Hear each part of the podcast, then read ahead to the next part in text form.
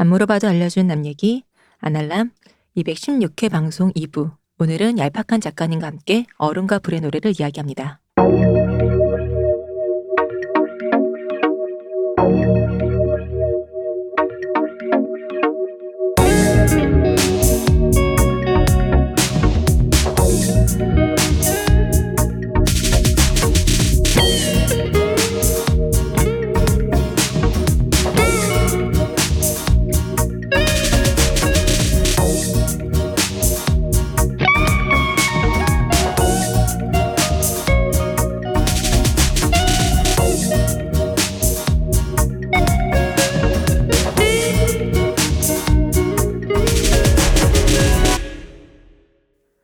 삼키셨어요, 얄팍한 작가님? 네.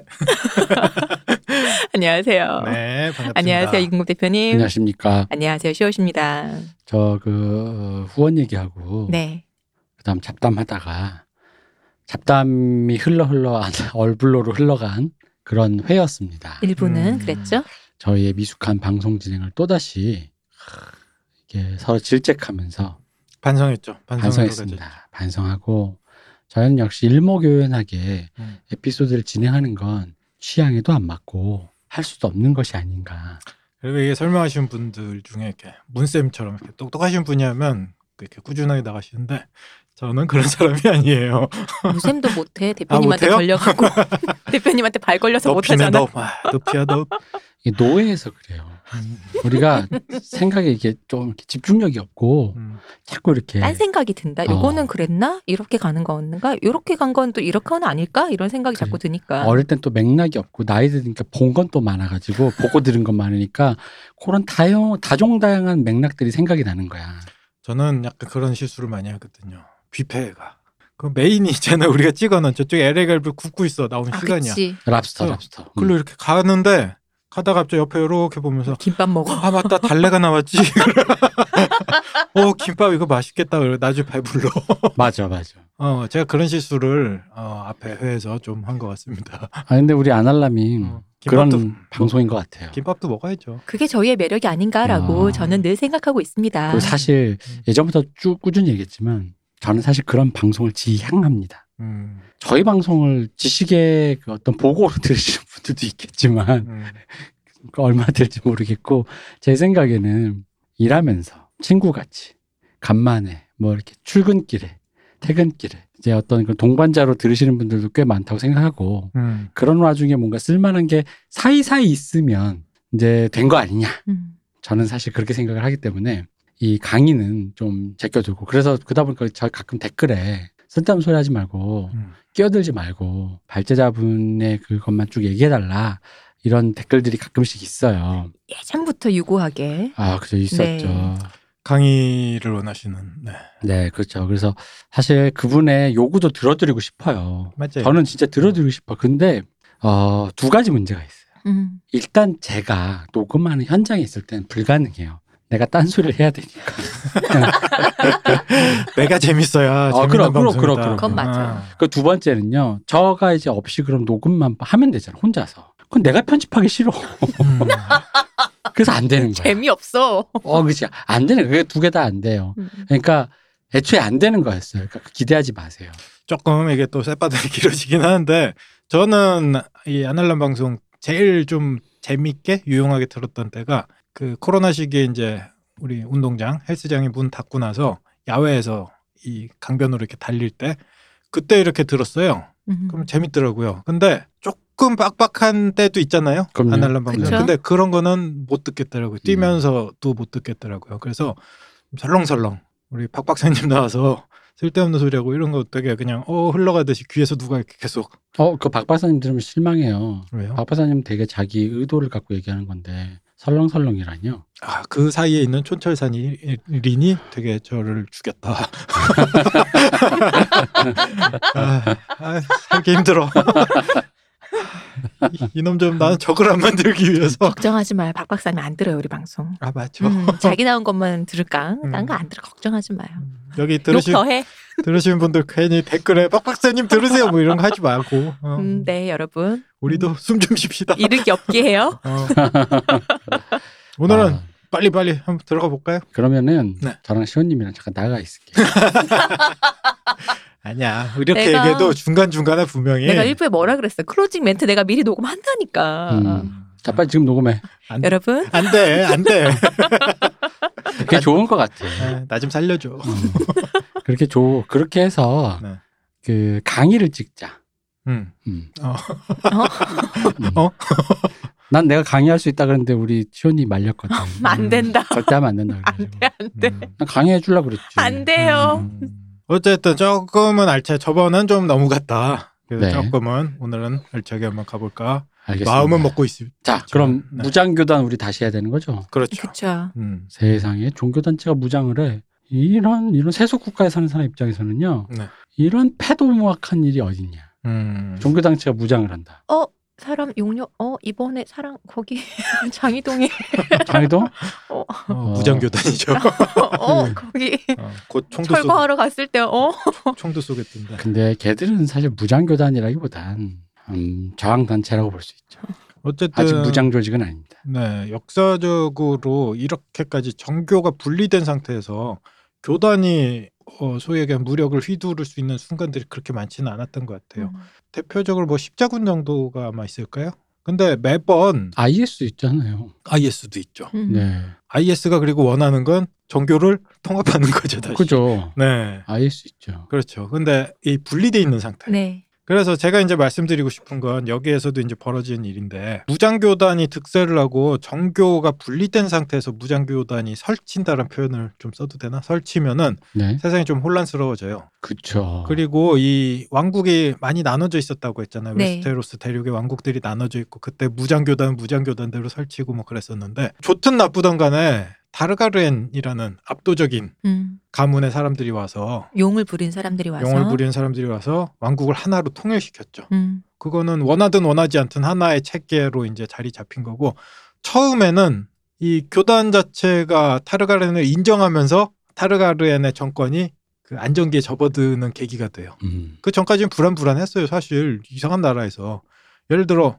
외놈이든 떼놈이든 우리나라 들어와서 지배를 한다고 치면 35년 40년이 지나도 우린 저걸 못 하잖아요. 어, 그쵸. 네. 그런데 예를 들어 누구라고 얘기해야 될까? 하여튼 누군가 우리가 믿는 종교의 누군가가 네. 인정을 해줘. 이게 맞아라고. 음. 그런 종류의 어떤 계기가 된 것도 이 칠신교가 맞아요. 그래서 지금 우리가 리치 지방에서 계속 돌고 있었는데 리치 지방이 포위당해서 이제 전쟁 직전에 우리 그때 당시에 High Septon이 네. 하이타워 가문의 당주를 설득을 해서 영주를 설득을 해서 네 드려라 도시 안으로 무혈로 음. 드린다 상태에서 무혈 입상하게 해라. 네 그 상태에서 가서 성류를 바르면서 왕으로 선포를 해버려요. 음. 그러니까 종교하고 처음에는 되게 좋은 관계를 맺었었죠. 근데 곧 이어서 그 결혼 문제, 네. 서로 풍습이 다른 문제, 그 다음에 뭐 요거는 계기가 됐을 수도 있고 중요한 문제일 수도 있는데 그 전까지 그렇게 강력한 권력을 누리던 무리들이 일종의 힘을 약간 놓치게 된 거잖아요. 그렇죠. 아까 얘기했듯이 순례자들을 보호한다라는 명목으로 이 교단, 아 무장 교단이 운영이 됐는데 음. 옛날 십자군 사태 때 십자군 사태가 아니죠. 아, 나 엊, 십자군 십자군 전쟁 때 아, 여기 나 그죠. 엊그제 일, 불경해. 엊그제 일 같아서. 뭘 불경해. 전 진짜 어릴 때 십자군 얘기 들을 때 되게 대단한 사람들인 줄 알았어요. 저도요. 음. 그리고 나중에 나이 들어서 보니까 그냥 물에 빼더라고. 대표님 또 어. 얘기하시는 중요한 포인트 중에 하나가 그때도 그렇게까지 십자군이 계속 모이고 뭐 어느 정도 시간을 끌 수 있었던 이유 중에 하나가 돈 문제거든요. 그렇죠. 네. 순례자들이 돈을 뿌리고 다닌단 말이에요. 음. 그리고 이 사이에서 예를 들어 내가 돈을 들고 가면 누가 뺏어갈 수도 있으니까 그때 은행 시스템 있잖아요. 예를 들어 네. 내가 출발하는 유럽 어디에서 돈을 입금해. 음. 그 저쪽 교동 가서 통지서를 이렇게 주면은 그쪽에서 돈을 인출을 해줘. 음. 얼마나 좋아요. 근데 여기 이자가 발생하겠죠. 그렇죠. 이런 종류로 돈 문제가 수수료가 예, 발생하죠. 돈 문제가 되게 첨예했는데 이런 돈 권력 이런 것들을 쥐고 있다가 갑자기 왕조가 통일을 하면 이게 무색해지잖아요. 안전해지잖아요. 음. 치안에 일이 발생해도 이거는 종교하고 상관없이 그거는 왕가에서 처리할 일이지 종교가 거기에 교단을 따로 무장을 해서 가서 이게 아닌 게 돼버린 거죠. 네. 그래서 무장교단이 결국은 이 왕가하고 부딪히게 돼요. 음. 그때 기치로 내세웠던 게 니네는 신의 저주를 받을 것이다. 어떻게 같은 핏줄끼리 그렇게 하냐? 라고 문제가 됐었고 엄청나게 초반에 싸워요. 그래서 이 무장교단의 무서움이라는 게 일반 그 웨스테로스를 점령하는데 일반 왕국이라고 부르는 군사 세력, 정치 세력들을 무너뜨린다는 시간이 얼마 걸리지 않았어요. 근데 이 반란을 진압하는 데는 타르가렌 가문이 엄청나게 고생을 해요. 이 기사단이 있다고 했지만 기사단보다 무서웠던 게 민병대 조직들 그렇죠. 우리 가난한 친구들이 네. 어디에서 어떻게든 기어 나오는 거예요. 많아서 네. 그러니까 네. 이게 지 작년 8월 근처에 가지고 집회하겠다고 했는데 네. 거기에 집회하겠다는 게 정광훈 목사 말고도 여러 사람이 있었대. 그쵸? 여러 단체가 음. 다른 단체들이 그 이후에 하긴 했지만 야, 좀 그, 아, 이제 아, 그러지 말자. 음. 그래서 이제 그 다른 단체들은 이제 그 얘기를 수긍한 것 같아요. 정광훈 목사만 이렇게 하잖아. 그렇죠. 확실히 이 종교 단체가 이게 그 그런 걸 진압하기가 쉽지가 않은 거야. 쉽지가 않아요. 음. 그리고 뭐 꼭 종교뿐만 아니라 모든 민중 운동이 이런 성격을 분명히 음. 가지고 있을 텐데 어느 정도 그 위에서부터 내려오는 정치 세력이나 집단은 의외로 그 위를 치면 급속도로 와해되기 마련인데 이런 종류 밑에서부터 탄탄하게 쌓아 올려져서 만들어진 권력 또는 조직은 정말 그걸 부신다는 건 불가능에 가까울 정도로 뿌리 깊게 박혀 있는 것 같아요. 그래서 엄청나게 고생을 해요. 그리고 결국은 무장교단을 해체하기로 이제 타르가렌 왕조하고 협약을 옛날에 맺죠.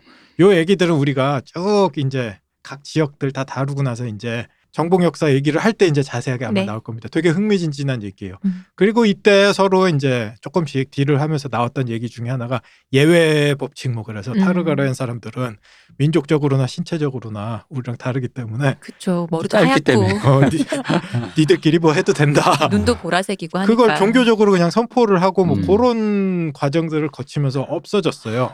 우리 제이미가 금발인 바람에 그렇죠. 금발이었으면 되는 건데 그래서 몇백 년 동안 이 없어졌는데 이게 다시 생겼죠. 그쵸 엄청나게 아까 얘기했듯이 혼란을 야기했던 역사가 있어요. 그리고 아까 제가 자꾸 이제 정교 정치하고 종교가 분리된 상태에서 서로 독자의 군사 세력을 갖고 있는 시기는 언제나 엄청난 혼란기였다. 당연히 혼란기일 수밖에 없죠.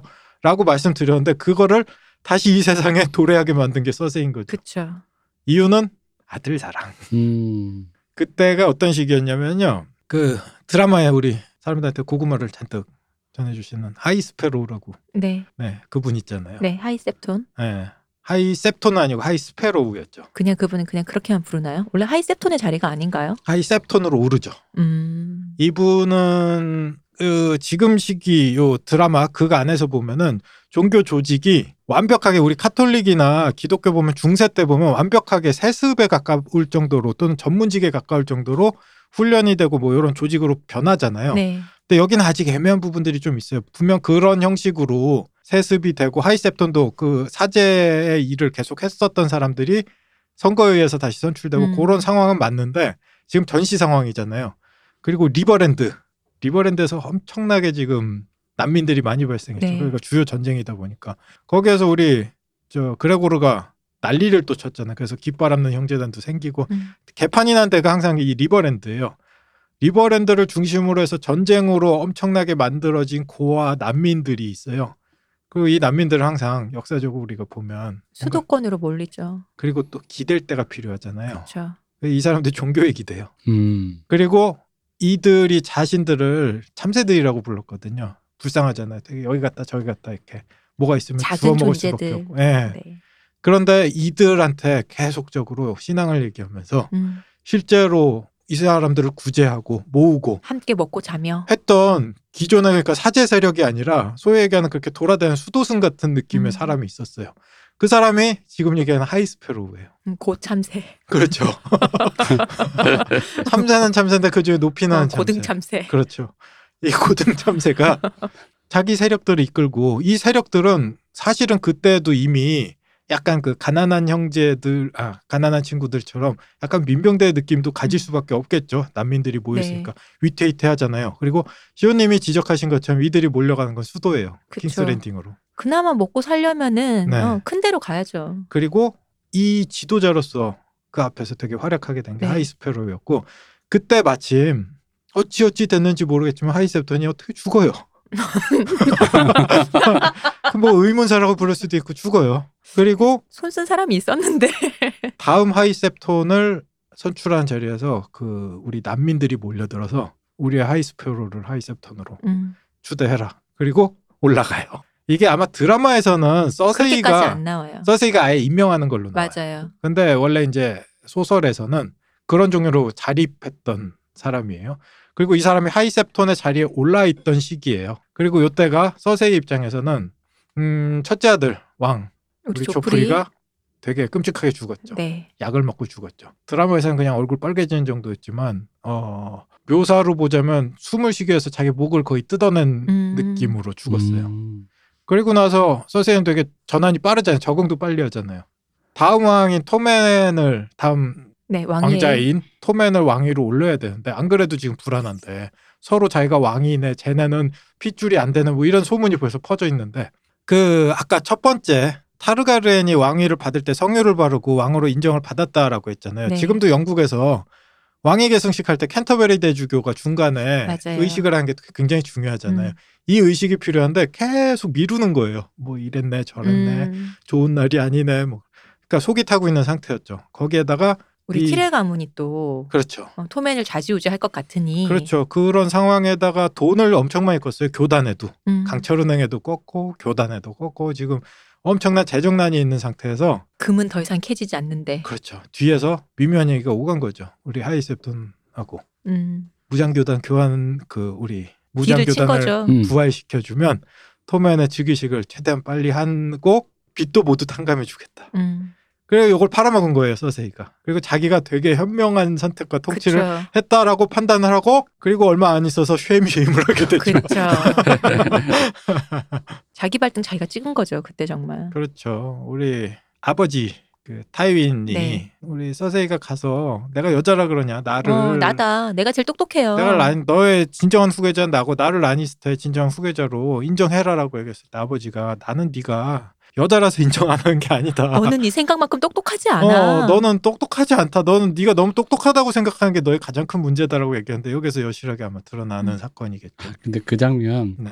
난 네가 여자라서 인정하는 게 아니다라는 그 얘기가 위험한 얘기죠. 되게 그러니까 뭐랄까 너무 뭐랄까 마티농이 네. 뭐랄까 혀- 현재를 바라보면서 쓴 것 같은 느낌인 거예요. 음, 약간 그래서 그 서세이의 그 자신이 여자 그러니까 성적인 정체성 젠더 때문에 모든 것은 다 물 건너갔다고 생각하는 근데 그것만 있는 거예요. 사실 그 이유도 난 있을 거라고 봐. 그것만이요. 여자였어도 네가 똑똑했으면 너에게 뭘 줬겠다? 나는 그건 아니었다고 봐. 음. 네. 여자였던 건 없잖아요. 음. 타이윈이. 큰 이유예요. 왜냐하면 타인이 찍었던 건 훨씬 더 멍청한 제이미였거든요. 음. 제이미를 자기 후계자로 생각했고 음. 그나마 서세이가 제이미가 번듯하잖아요. 그렇죠. 그 물론 그 생각은 했을 것 같아요. 제이미는 자기가 멍청하다라는 걸 알고 있기 때문에 그나마 안전하다라고 생각은 했을 수는 있어요.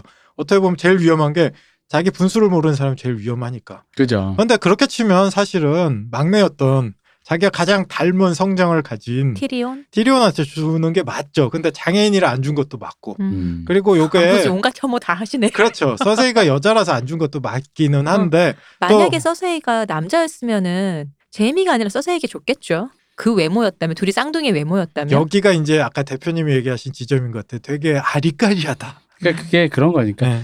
서 굳이 얘기하면 여자라서 안 준 거는 아마 최초의 판단이었을 거야. 음. 뭐냐면은 아 우리 또 아들도 있겠다. 뭐 멀쩡한 아들이 있으니까 보통 이제 남자 하듯이 멀쩡한 아들한테 장자 승계를 한다. 뭐 이런 의미로. 그러니까 이제 여기서 말하는 여자니까 안 준다라는 건 깊이 생각 안 한 지점. 음. 단순하게. 아, 여자의 남자인데 원래 보통 장자한테 가니까 여기가 아마 1차원적인 거였을 거예요. 애들을 아직 성정, 아직 자랄 때니까 성정을 안 보고 그냥 뭐 이게 아들한테 주는 거지. 약간 이렇게 아빠도 이렇게 생각한 거지. 근데 키우다 보니까 애들이 성정을 보다 보니까 이게 이제 약간 고민할 거 아니에요. 이게 두각을 나타낸 애들도 있을 거고 뭐가 얘는 또그 서세이가 무조건 바보는 아니잖아. 그렇죠. 그 서세이의 또 뭔가의 장점도 있고 이게 했는데 하다 보니까 사실 그 얘기는 그런 거죠. 네가 남자였어도 이 성격 갖고는 안 된다. 음. 이 성정 갖고는 안 된다. 에 가까운 거죠. 애초에 여자로서 생각도 안 한 것도 사실이지만 만약에 제이미가 안 되고 티리온도 안 됐을 때도 이거는 좀 힘들다. 근데 그 힘들다가 아마 그 얘기까지 포함된 거라는 거지. 그 여성이라는 거. 무슨 음. 얘기냐면 여성이면 보통은 이 세계에서 남성 승계니까 네. 남자보다 아마 한 뭐 이게 흔히 이렇게 여성주의적으로 좀 얘기하면 남자보다 120% 노력해야 남자의 100%에 다가간다 이런 거 있잖아요. 네. 네.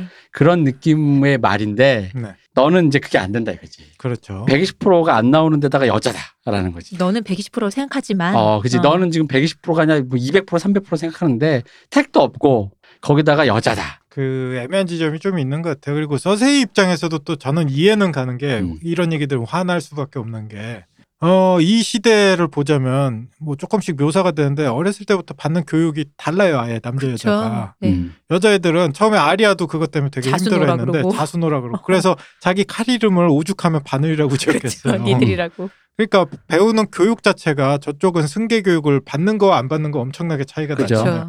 그런 상태로 자기는 그나마 곁눈질로 옆에서 이렇게 독학해서. 하면서 음. 독학해서 여기까지 왔는데 아빠는 그래도 나를 이 노력을 인정을 안 해주는구나. 전체 극에서 제가 보기에 두드러지게 여성 리더로 훌륭했다라고 보이는 인물은 크게 많지가 않은데 대표적으로 저는 하나는 이제 할머니? 아 가시여왕조차도 저는 네. 뒤에 판단이 여러모로 아쉬운 부분이 있었던 음. 네. 것 같아요. 데너리스도 마지막은 굉장히 그쵸. 아쉬운 부분이 있었고 오히려 끝까지 그나마 어떠한 판단을 훌륭하게 고수했던 사람은 나중에 이제 우리가 도른 가면 우리가 볼 수 있는 여공이 있어요. 여공작이라고 얘기해야 되나? 뭐 그 단어는 여러 가지로 뭐 두꺼비 여제라고 불렀던 사람이 하나 있고 여공이죠. 그쪽은 제가. 드라마에선 나오지 않은 사람이죠. 그쵸 옛날 사건이에요. 네. 그 사건이 있고 또 이것도 옛날 사건인데 타르가렌 왕조 초창기에 그쵸. 같이 통치를 했던 여왕 한 분이 계세요. 음. 우리가 월을 얘기하면서 그 여왕이 준 그 공간이 따로 있다라고 했잖아요. 네. 경작을 하고 네. 음. 그그 땅을 내린 여왕인데 퀸스 크라운이었나요? 퀸스 뭐였죠? 네네네. 요 두 명 정도가 제가 봤을 때 그나마 긍정적으로 그려진 것 같은데 이 두 가문의 특징이 뭐냐면 우리가 얘기한 도른하고 타르가렌하고 음. 둘다 남녀의 승계권이 그냥 먼저 태어난 사람이 음. 있게 돼 있어요. 음. 그러니까 다 승계 교육을 받는 거예요, 여자도. 그리고 나머지 가문에서 아까 제가 가시여왕 얘기를 했던 게 가시여왕조차도 승계 교육을 받은 사람은 아니죠. 관심이 있었던 사람이지. 그래서 마지막에 사실은 가문이 거기까지 몰려서 멸망하는데 가시여왕의 판단이나 이런 부분이 사실은 한계가 있을 수밖에 없다라는 레이디 분명히 올레나도 네, 올레나도 있거든요. 그리고 우리 매번 방송마다 이렇게 까게 된 캐틀린조차도 자신이 최대한 노력을 하고 자신이 최대한 판단을 하려고 했음에도 불구하고 그러한 종류의 시대적 한계라고 얘기해야 될까? 그러니까 독학은 안 된다. 학교, 독학은 안 된다. 학교 나와야 된다. 학교 대학 나와야 졸업해야 된다. 그렇죠. 학위 있어야 된다. 네. 맞아요. 저도 기타 혼자 쳐보니까 그렇죠. 독학 안 돼요. 선생님한테 배우면은 금방 배울 걸. 맞아요. 몇 년을 혼자 하고 있습니다. 그러면. 음, 네. 배운 놈이 무섭다. 맞아요. 근데 그 교육이라는 게 그래서 무서운 거죠. 그래서 서세 입장에선 그래 나는 안 배워줘. 어, 어? 학원비도 안 줬으니까 내가 알아서 공부해서 여기까지 이렇게 보여줬는데 아빠는 왜 나를 맨날 베로나야 뭐야? 어. 아니 근데 그러니까 바로 그 지점에서 그 바로 그 아빠 마음도 그, 이해는 어, 가. 그 감정. 그러니까 아빠 마음 이해가 되는 거야. 그러니까 그거 아니고도 결격 사유가 많아라는 의미로 얘기한 건데 음. 그거를 마치 나는 남녀 평등이다라는 말로 워딩으로 이해를 하면 나는 안 된다고 생각하는 거죠. 음. 네네네. 뭐난 평등했는데 너 너가 능력이 부족해서 의외로 라니스터는 그랬다라기보단 사실은 이제 마티농 정도 되는 작가가 문장을 아까 얘기했듯이 음. 그런 방식으로 짰다면 먼저 네가 여자라서 안 주는 게 아니라 뭐 이런 이런 이유다라고 짠 거는 분명 뭐 그런 음. 의도도 있을 수 있겠죠. 네. 그러니까 저 같은 경우도 말할 때 그럴 것 같으니까 아 물론 그 얘기도 맞는데 맞아 어떤 누가 음. 나한테 시비 걸 때 근데 네가 말한 그 문제 때문에 내가 그걸 하는 건 아니야. 근데 그 문제도 고려하는 대상이긴 한데 음. 중요한 건 더 딴 거야라는 말을 할 때 그렇게 말할 것 같거든요. 그래서 우리가 이런 텍스트 볼 때는 아까 얘기했듯이 뭐 이 아버지 타유인 입장에서도 한번 생각을 해볼 수 있는 거고 저는 서세 입장도 충분히 정당성도 있고 그 화나는 그 동인도 알겠거든요. 그러니까 이쪽 저쪽 다 생각해 볼 수 있는 게 좋은 작품이겠죠. 네. 네. 자, 다시 이제 교단으로 돌아가 볼게요. 그러한 종류로 골치 아픈 교단을 결국은 이렇게 일으켰고 아까 얘기했듯이 그 교단의 쓴맛을 자기가 이제 그렇죠. 거의 첫봤다. 체험, 체험. 네, 첫 봤다는 아니지. 네, 그래서 정말 그 도시 킹스랜딩의 저 끝에서 이 끝까지 빨가벗고 그 아마 레드킵으로 걸어가게 되는. 그렇죠. 그게 아마 뒤에서 그냥 쉐임쉐임하면서 이렇게 때리잖아요. 그게 아마도 때리진 않고 뒤에서 계속 외쳤죠, 그냥. 그렇죠. 근데 보면은 그런 형식인 것 같아요. 그걸 걸으면서 부끄러운 부분 있잖아요. 소위 얘기하는 뭐 여성으로 치면 가슴이나 분할을 가리면 이렇게 때린대요. 어, 맞아요. 가리지 말라고. 어. 그랬던 것 같아요. 계속. 최대한의 수치를 주는 방식인 어. 것 같아요. 음. 대표님이 계속 왜 좋아하시지? 아니 별로 나는 그건 상념에 별로 잠기는데. 어, 그게 이건 그러니까 입맛에 안 맞으시나? 입맛에 안 맞아요. 왜냐면은 음. 그좀 저는 이제 그런 류의 상대방의 고통을 가하는 건 개인적이어야지 음. 그렇게 뭐 이렇게 이렇게 다 만천하에 어, 만천하에 뭐 공개적으로 이렇게 하는 건건 아니에요. 우리 북쪽에 가죽 벗기는 분이 어. 취향이시구나. 그럼요. 어. 스트리킹은 CCTV가 있는 쪽만 뛰어가는 거지 사람들 있는 데를 뛰어가는 게 아니에요. 아, 아 어. 어려워. 이런 거야. CCTV가 잔뜩 있는 곳을 달려가야 되는 거지. 아, 사람은 없는데. 아, 디테일하구나. 어. 그렇군요. 아, 사람 있는 세상은 곳 뛰어가면 안 돼요. 세상은 참 넓어. 그러기는 말이에요. 취향도 다양하고. 네. 내 취향은 아니에요. 그, 네. 그 장면은 좀, 어, 왜냐면 그 장면 볼 때 저 어제도 얘기했지만 어떻게 촬영했지 때문에 너무 그게 때문에 몰입을 못했어 그 장면이. 음. 그, 아, 이거, 이거, 야, 뭐 이러면서 음. CG겠지 아닌가? 이거, 아, 이거, 이거, 이, 이 컷은 CG가 아닌 것 같은데 막 이러면서. 이게 CG면 너무 기술이 좋고 음. 이건 진짜 찍은 것 같은데?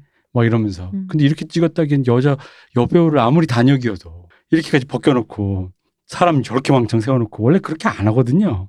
그래서 이게 미국이, 미국 놈은 쌍놈인가 아닌가 막 그런 생각을 하면서. 그렇죠. 영미귀주. 어, 약간 그런 생각, 그래서 그 장면이 몰입이 좀, 그러니까 그 장면 볼 때 다른 의미로 좀 고통스러웠어요. 음. 음. 이거 진짜로 찍은 거 맞아? 막 이런 생각 때문에. 그때 그 배우분이 아마 실제로 임신을 하신 상태라고 하죠. 네. 그래요? 그렇게 들은 네네네. 것 같아요. 음. 그래서 원래는 웬만하면 자기가 하는데 그냥 그건 음. 어쩔 수 없이 그렇게 대역으로 갔다. 음. 맞는지 모르겠는데 하여튼 그런 얘기를 어디서 음. 들은 것 같아요. 대역이란 얘기만 들었어요 저는. 네. 네. 어쨌든 그 표정 네. 연기는 엄청 좋았죠 그때. 음. 연기 잘하시는 분이에요 그분 소세이. 그쵸. 네. 대표님이 옛날에 그 얘기했잖아요. 너무 서세이 역할을 해서 너무 오버해서 연기를 해서 그게 문제다. 연기력이 너무 남는다. 음. 어. 음. 그래도 너무, 그러니까 너무 뭐랄까, 너무 주인공이야. 음. 그렇게까지 건의 있게 연기를 해선 되는 아. 일이야. 어. 그러니까 이게 좀 적당하게 이렇게 내려야 되는데, 내가 보기엔 캐틀린보다는 조금 더 윗길 약간 이런 느낌 정도 수준으로 깎아야 되는데, 물론 주인공은 맞는데, 뭐라 그러지니까 비련의 히로인적인 어떤 그거를 과하게 뿜는다고 어. 해야 되나? 그래서 사실 아까 얘기했듯이 쉐임 쉐임이 길을 걸으면서 수치의 네. 길을 걸으면서 마지막에 막 흐느끼면서 음. 이 멘탈이 무너져서 달려 왕궁으로 달려가는 정도를 아마 묘사를 했어야 된다라고 생각하시는 것 같은데 드라마에서는 이 꼿꼿하게. 꽃같에 가서 이 망토를 딱 덮자마자 들어가면서 표독스럽게 음. 내가 꼭 이 수치를 갚아주고 말겠어. 그리고 그 다음에 이제 이어지는 게 그냥 다 날려버리잖아요. 그쵸. 네. 그건 참 좋았어요. 그러니까 아유. 그 내가 좋아하는 게 그런 거야. 아. 미학적이야 그게. 아, 한 방에 그냥. 사실은 근데 저는 제일 싫어하는 장면 중에 하나예요. 거기가 아 그래요. 너무 쉽게 처리했어요. 그건 맞아요. 그렇죠. 그건 그렇죠. 음. 얘기가 작가 입장에서 저 알겠다라고 느껴지는 게 이 원작을 따라가는데 짧게 짧게 따라가다 보면 이게 표현이 이렇게 써도 되나? 찐빠가 계속 나게 생기기 마련인데 그건 또 무슨 말입니까? 니주와 함께. 어 아, 아구가 안 맞는다와 뭐 아예 이런 복합적인 느낌이요. 음. 되게 이렇게 긴 얘기를 함축을 시키다 보면 이거저거 막 안 맞는 느낌들이 들고 이게 음, 막뭐 쌓, 빠진 부분도 있을 것이고. 쌓여가요. 이 하수구가 막히는 느낌으로 음. 쌓여서 어 이거 어떡하지 했을 때 에라 모르겠다 그러고 이렇게 폭파하는 음. 거 있거든요. 음, 음. 그 폭발하면서 거기에 휘말려서 죽은 사람들이 얼마나 많습니까? 그쵸. 그리고 그 사람들이 갖고 있는 그 이후의 얘기들이 얼마나 많은데. 그 본인을 수치의 길을 걸은 후에 서세이를 다른 왕족, 다른 귀족들이 되게 깔봤잖아요. 네. 한 번에 쓸려갔잖아요. 그래서. 그렇죠. 음. 근데 저는 이제 그 장면은 그 원래 이제 이전에 했던 그 인상 깊게 봤지만 죽는다? 음. 어, 누구든지 죽을 수 있다라는 거와 이제 맥락이 맞다 보니까 그 며느리 특히 어, 마조리. 되게 인상 깊은 캐릭터인데 그냥 속절없이 가버리잖아요. 그렇죠. 하이스페로도 우리 꽃을 그쵸. 피우다가 못 피웠고. 오히려 그거보다는 그 뒤가 뒤 때문에 좀 더 그런 느낌이 있었어요. 그러니까 음. 왜냐면 폭발을 했잖아. 네. 그건 사실 방금 말한 쉔쉔 당한 음. 극한의 그 수치심에서 오는 다 죽여버릴 거야라는 음. 그 약간의 그 뭐랄까 복수의 복수 뭐야 그 김순옥 작가적인 마인드인데 그 다음이 자기가 피해 복수로 이 철권 통치를 하겠다 그리고 나를 수치를 준 놈들을 다 하겠다라고 하는 묘사가 좀 없어. 음. 뒤가. 그냥 철권에 앉았다 저- 그 음. 씬으로 그냥 끝난 음. 느낌이 있고 원래 그 부분이 시즌 그게 아마 시즌이 길어지는 게 아마 좀 그랬을 거예요. 왜냐면 음. 사실 내 생각에 그러면서 묘사하려면 또 어, 어. 그것만 한 시즌이거든. 음. 그걸로 왜 귀족들 정리해 나가는 정치극 있잖아요. 네. 너도 죽어줘야겠다 이러면서 사실 근데 그게 있었으면은 그 장면이 좀 더 이렇게 살았을 건데 그러고 그냥 그 얘기가 거기서 끝났거든. 아, 일거에 해소하자 그러고 음. 그죠. 변기에 내린 거죠. 맞아, 그쵸. 맞아. 그, 어. 음. 예. 그 거기에 이제 우리 예를 들어 꽃을 꽃의 기사라고 나왔던 네. 티렐 가문의 네, 로렌스, 가문의 로렌스 맞지 않나요? 같이 거기 휘말려서 돌아가신 네, 꽃의 기사 장미의 기사 로라스 티렐 같은 네. 경우에도 되게 사실은 뒤에 나올 얘기들이 많거든요. 왜냐하면 앞에 이미 깔아놓은 얘기들 되게 많잖아요. 그쵸. 미스터 로렌스요? 그렇죠. 아. 사실은 비슷하네요. 그렇죠. 사실은 그 왕들의 전쟁의 한 명의 왕의 애인이었고 음, 그의 또 기사였고. 그의 기사였고 음. 그 사랑을 아직도 잊지 못하고 있고 그리고 그 로라스 로렌스 비슷하네. 네. 굉장히 유력 가문의 네. 장자이고. 그렇죠. 음. 그리고 실력으로 치면은 제이미가 자기 어렸을 때를 생각했을 때만큼 그쵸. 실력도 출중하고 외모도 출중하고. 외모도 출중하고 안 하려면 역시 이게 하, 대단해. 우리 의도한 건 아니- 남이라서 그런가? 의- 의도한 건 아닌데 우리 아나루라서 그래? 우연히 로렌스 얘기를 했는데 로라스랑 야구가 맞는 게 네. 결국은 아 역시 아, 그래서요. 완벽하네. 그래서요, 야 여러분 작가님. 이러하는 의도였다. 야 라임, 작가님 그래서요. 라임 짤구. 오우. 메리 크리스마스. 호우. 로라스. 어. 그 뒤에 보면 이렇게 아름다웠던 기사가 그 대표님이 이제 좋아하시는 방향대로 음. 어떻게 그 외모부터 토굴 같은 데 갇혀갖고 모든 것들이 이렇게 무너져 가는지 그 뒤로 음. 예를 들어 여기에선 그냥 내려버렸잖아요 변기에. 네. 그 아 근데 뒤- 원작은 다르다고. 네네네 어. 뭐 공성전을 하면서 끓는 기름을 이제 뒤집어 쓰고 음. 뭐 아, 등등등 저런. 그런 종류의 인간이 어디까지 이제 떨어질 수 있는지 그리고 거기에서 이 사람의 최초의 어떤 영혼이라는 게 지켜질 수 있는지를 시험하는데 되게 어. 어떤 집중을 하는 우리 작가님이잖아요. 어. 근데 몇 안. 남은 미남을 다 그렇게 그렇지 진짜. 미남은 두고 볼 수 없지. 어, 너무하신다. 우리 머리를 터트리질 않나, 마티노 기름을 붓질 않나, 진짜 너무하신다. 마티노 내가 이렇게 살찐 이상 니네들은 어, 난 산타클로스가 됐는데 그치. 어, 어딜 꽃의 기사 장미 아, 너무하시네 진짜. 음, 장미는 시들죠. 어쨌든 그런 것들을 드라마에서는 감당하기 힘들었던 것 같아요. 음. 그래서 저는 그 장면을 조금 되게 마음에 안 들어해요. 근데 이해도 가요. 아, 그쵸? 그 외에 다른 방법이 있었을까 싶기도 해요. 그 뒤에부터 이제 시즌이 점점 함축되는 걸 보면은 음. 그럴 수밖에 더. 길어질 수 없어 갖고 함축되니까. 음. 예를 들어 조금 이렇게 좀 깊게 보고 싶은 사람들 입장에서는 굉장히 아쉬운 거죠. 왜냐하면 거기에 유수의 가문과 정치적인 힘을 가진 사람들이 꽤 존재하고 그거를 여왕이 날려버렸는데 사실 여러분들 현실 생각하면 그쵸. 그런 종류의 암살로 자신의 뭐 쿠데타가 됐든 뭐가 됐든 이룰 수 있는 사람은 없어요. 훨씬 더 정치라는 건 어. 복잡한 일이잖아요. 그래서 주석궁을 못 날리는 겁니다. 그렇죠. 그거를 보고 저도 진짜 그 생각을 했어요. 거기 유력 가문 그 귀족들이 다 쓸려 나갔잖아요. 네. 근데 그렇다고 해서 그 귀족 가문의 모두가 거기 있었던 건 아니잖아요. 그렇죠. 남은 귀족들이 분명히 있을 텐데 그럼 이 사람들 서세에게 반기를 안 드나라는 생각을 했거든요. 아까도 제가 무장교단의 위험함에 대해 얘기하면서 무장교단의 위험함은 뭐 대가리 한 명 날린다고 해결될 음. 일이 아니다. 이건 민중이 들불처럼 일어난 문제에 가깝다라고 얘기를 했는데 아무리 서세 옆에 마운틴이 있다고 해도 네. 저게 되나라는 생각을 했었거든요. 근데 뭐 그까지 그릴 수 없으니 후두루 마뚜루 갔다는. 그렇죠. 하이스페로가 거기에서 불타 죽었다고 쉽게 사그라들 일은 아니거든요. 근데 이제 그걸로 이제 쫙 다 불태우고 그쵸. 나서 되게 안심한 듯이 그 왕자에 이렇게 앉아 있는 건 조금 무리가 있었다라는 생각이 좀 들어요. 음. 그때부터 약간 얘기가 소위 얘기하는 붕 떴다라는 느낌이 조금 후두루 들기는. 마뚜루 갔죠. 네. 네. 그 전까지 약간은 현실적인 부분이 좀 있다가 음.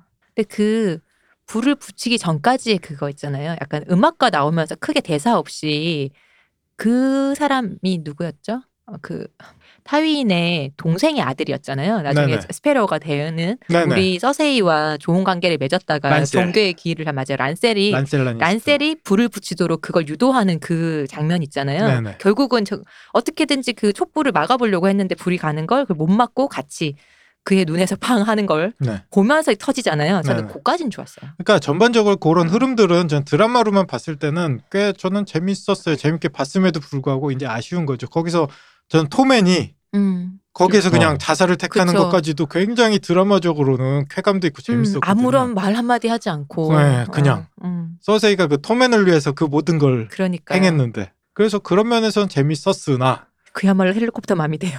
예를 들어 그 란셀 라니스터 같은 경우에도 이후에 원래대로라면 아까 얘기했던 다시 부활한 무장교단에서 음, 우리 한 전사의 아들들 차지하고. 기사 중에 되게 중요한 자리를 차지하게 되거든요. 그리고 그 뒤로도 끊임없이 고뇌해요. 이 란셀은 이 죄책감과 자신의 어떤 그 혐오와 젊은 시절에 대한 혐오와 이게 뒤섞여서 되게 재밌는 인물이 되거든요. 음. 근데 이런 게 다 아니야 이 말 별색일 때부터 재밌는 인물이 되긴 했어. 그렇죠. 이마에 별을 새긴 사람 웬만하면 재밌을 수 없죠. 어, 머리 세상에 깎아놓으니까 잘 생겼더라고. 어, 세상에 그런 어, 이마에 별을 새겼는데 재밌지 않으면 그 다음 코미디는 쉽지가 않죠. 그렇죠. 네. 맞습니다. 인정합니다. 네.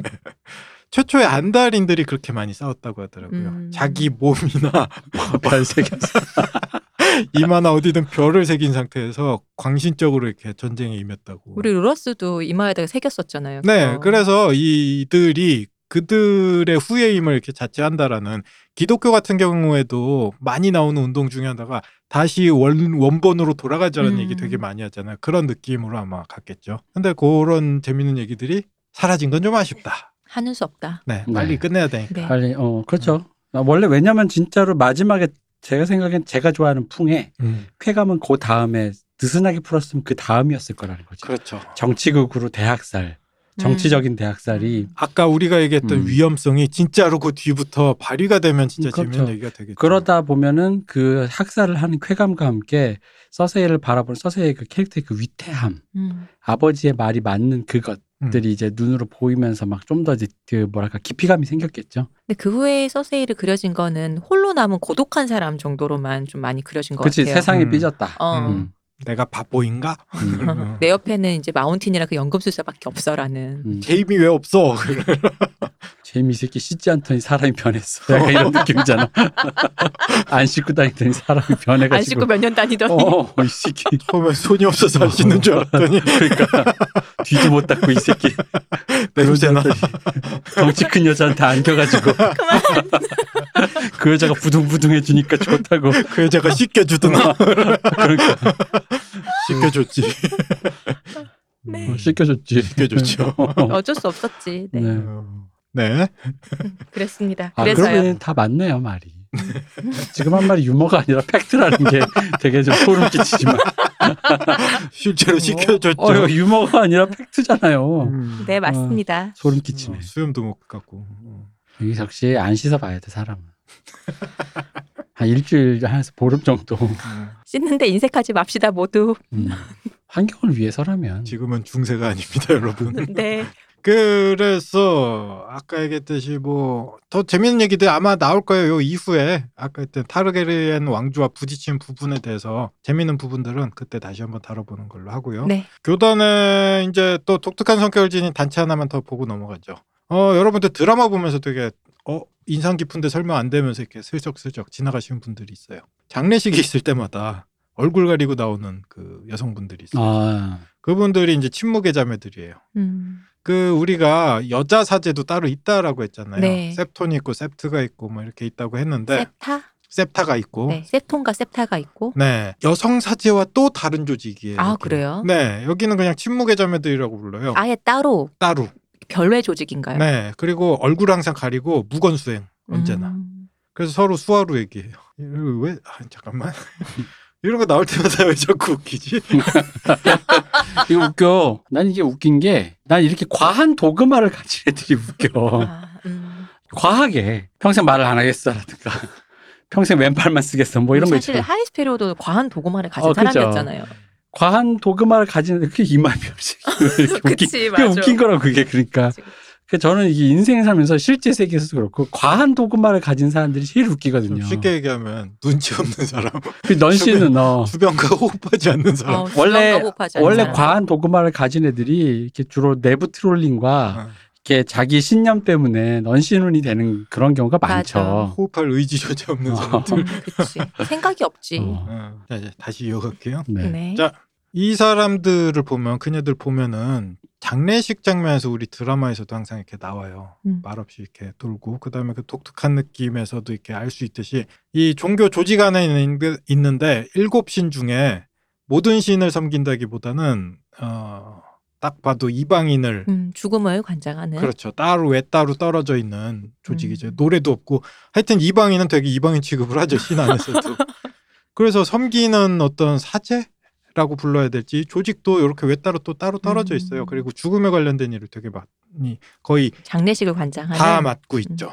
어 대략적으로 뭐 설정을 보면은 장례뿐만 아니라 염도 이렇게 하는데 염의 수준이 상당한 것 같아요. 뭐 경우에 따라서 어 이집트 미라 만들듯이 안에 장기도 다 빼고 음. 뭐 거기에 향초와 향유를 채우고 뭐 이런 것까지 다 하는 것 같아요. 음. 피도 다 뽑아내고 그다음 뭐 소금도 쓰고 허브도 음. 쓰고 뭐 한다 그러더라고요. 그리고 마지막에는 눈 위에 deco로 아, 간, 화룡점정. 그 화룡점정. 역시 눈을 그려야. 네, garnish라 그러죠. 뭐 아마 의미가 있겠죠. 죽고 나서도 끊임없이 이렇게 눈을 뜨고 있다라는 느낌으로 그렇게 뭔가 시신을 장식하고 하는 건. 그리고 시신이 많이 이렇게 훼손됐을 경우에는 그걸 이렇게 깨끗하게 소위 어, 육탈이라 그러잖아요. 그 뼈만 이렇게 깨끗하게 아, 남기는 네. 요 작업도 이제 어, 그러니까 이쪽으로는 되게 전문적인 집단이니까. 장례사. 네, 장례사. 음. 장례사라고 표현해야 되나요? 어쨌든 상조에서 시신 전문 처리반. 그렇죠. 어. 상조회사가 이제 그런 염까지는 하지는 그- 못하잖아요. 음. 이쪽은 워낙 또 전문화된 다르니까. 부분이라. 요까지 하시는. 그렇죠, 그렇죠. 그래서 그 시신이 부패하거나 훼손됐을 경우에는 이제 딱정벌레나 뭐 끓는 물이나 이런 걸 써서 최대한 이제 뼈를 음. 깨끗하게 수습을 해서 이렇게 보내고 이런 느낌들이 좀 있는 것 같아요. 우리 옛날에 왜 미라 그 영화 보면은 네. 그 이집트 거기 안에 들어갔을 때 네. 피라미드 들어가 들어갔을 때 사람 먹는 그때도 딱정벌레가 사람 살 파먹잖아요. 맞아요. 사람 딱정벌레 먹는 뭐 그런 게. 있나 봐. 그 육식성 딱정벌레가 실제로 있다고 들었어요. 네. 그게 살아있는 사람을 공격하는 건 아니고 죽은 시체를 먹는다고 저도 들었던 것 같은데. 그렇죠. 그래서 표본을 만들 때도 그 땅정벌레를 많이 이용한다라고 저도 음. 듣기는 했어요. 음. 뭐 비슷한 종류로 우리가 뭐 예를 들어 거미나 이런 거 키울 때 먹이로 많이 주는 우리 미래식량으로 미롬? 미롬. 네. 미롬 같은 경우에도 어 표본 만들 때 꽤나 유용하다라고 들었거든요. 음. 넣으면 뼈만 남기고 이제 싹다 음. 갉아 먹으니까 그런 종류로 쓰기도 하고 끓는 물 같은 경우에는 뭐 옛날에도 많이 쓰던 방법이니까 그렇죠. 뭐 과정이 약간은 좀 그럴 수는 있지만 크리피하지만 네. 하지만 당시에는 뭐 당시의 시각으로 좀 봐야 되니까. 네. 미럼을 미래식량으로 생각하는데 그럼 뭘 먹은 미럼이냐에 따라 가격이 다르겠네. 음. 천차만별이겠는데. 스티로폼도 먹는다고 어. 스티로폼. 먹는다고. 네네네. 하여튼 그런 종류의 후처리를 하는 조직이 이런 됩니다. 음, 침묵의 자매들이었다. 침묵의 자매들. 네. 이게 아 이거 오늘도 새는구나. 잠깐만 셀게요. 네. 그 옛날에 그런 사건이 있었잖아요. 일본 시대 그 일본 언제 시대? 전국 시대 오다 노부나가가 네. 힘든 전투를 하고 나서 적장 아 지금 이름이 또 생각 안 난다 자신하고의 결혼 동맹으로 이어진 사람인데 그 사람의 배신으로 되게 힘들었었고 늙어서 기억력이 좋지 않은 얄 작가가 말하는 인물은 오다 노부나가의 여동생과 결혼한 아자이 나가마사와 그의 아버지 아자이 히사마사입니다. 지금도 이제 유물로 남아 있는 게 거기를 진압하고 나서 이 해골을 그 금박을 입힌 상태에서 술잔으로 썼나 뭐 술잔으로. 그랬잖아요. 음. 어. 이 소위 이- 아, 이 표현이 참 어렵다 뚜껑이라고 얘기해야 되나? 요 위쪽을 이렇게 따서 거꾸로 이렇게 뒤집으면 딱 술잔하고 술 받침이 되잖아요. 그렇게 아, 그게 되게 일본적이다. 왜냐면은 중국 그 공자 네. 때도 공자 제자가 네. 전쟁 나갔다 그렇게 죽잖아요. 네. 그래서 해골로 술을 마셨다 그랬는데 네. 그 골로 음. 그거는 우리는 술잔이 좀 깊으니까 그 골 안에다가 마셨는데 네. 일본 술잔은 평평하잖아. 그렇죠, 그러니까 그렇죠. 그 뚜껑을 술잔으로 한 거잖아. 네. 아, 아, 그러니까 이게 그렇네. 좀 차이가 있는 어, 거지. 그렇네. 그렇죠. 어. 어. 우리 보통 그 골 안에다가 부어서 네. 통째로 그 골을 들고 마시는 게 보통 우리가 알고 있는 그 음. 해골로 술잔 한다의 이미지인데 그렇죠. 그걸 또 굳이 되게 일본적이네요. 맞아요. 그거를 이렇게 뒤집어서 딱 일본 술잔처럼 만들어 놨더라고요. 그래서 가파가 거기만 얻고 물을 담아 다니, 다니는 건가? 아, 네. 해골 술잔에서 제가 되게 좋아하는 장면은 우리 아스달련 대기의 최초의 장동고 형님께서 해골을 들고 거기 이렇게 마시는데 해골이 너무너무 가짜 제가. 제가 리얼 좋아하는 것처럼 우리 네. 하- 얄 작가가 아스달 연대기 아스타를 좋아요. 좋아해요. 너무 어. 너무 좋아. 기절할 것 같아요. 오늘은 또 어디서 절지? 남의 불행을 되게 즐거워해요. 가슴, 가슴이 뛰더라고요. 어, 대표님 친구 아니랄까봐. 그리고 그 게시판이 그때 있었어요. 그 네. 게시판에서 그 즐긴 사람들끼리 모여서 조리 돌림을 하는 맛 있잖아요. 서세이가 오늘은 음, 서세이가 쇠임 이걸 한다. 네 소식을 들은 대표님이랑 저는 게시판으로 가서 없는 돈으로도 토마토랑 이런 걸 사서 일부러 섞인 상태에서. 맨 앞에서 우리는 던지며 우리 120% 즐겼을 거야. 거기 음. 드라마에서도 바지 벗고 나온 사람이 있었는데 맞아 있었어. 대표님 나대는 사람, 오버하는 사람. 그러다 어. 그러다 맞고 또. 맞고 그치 그런 사람들. 대표님이었네 거기. 어. 음. 들켰네. 정신을 잃을 정도로 즐겁죠. 그치. 기절해 나는 토마토 던지다가 쾌감에 취해서 기절할 거야. 계속 끝났다 그러면 아쉬워서 울고. 어, 너무 좋아가지고 쫓아다니면서 신나가지고 어. 임계치 이상의 쾌감이라 기절해. 아, 잠깐만 오늘도 너무 빠졌어. 아, 아까 그 술잔 얘기를 한 게. 네. 어, 그게 적장이 나를 그렇게 고상시키고 나를 배신한 적장을 조롱한다라는 의미로 요새는 당연하게 받아들일 거 아니에요. 음. 실제로도 아마 그런 의미도 분명히 있었을 테지만 또 한편으로 그런 얘기도 들었거든요. 그때 당시 풍습이나 사람들의 어떤 마인드로 봤을 때 그거까지는 아니었을 거다라는 얘기도 있어요. 음.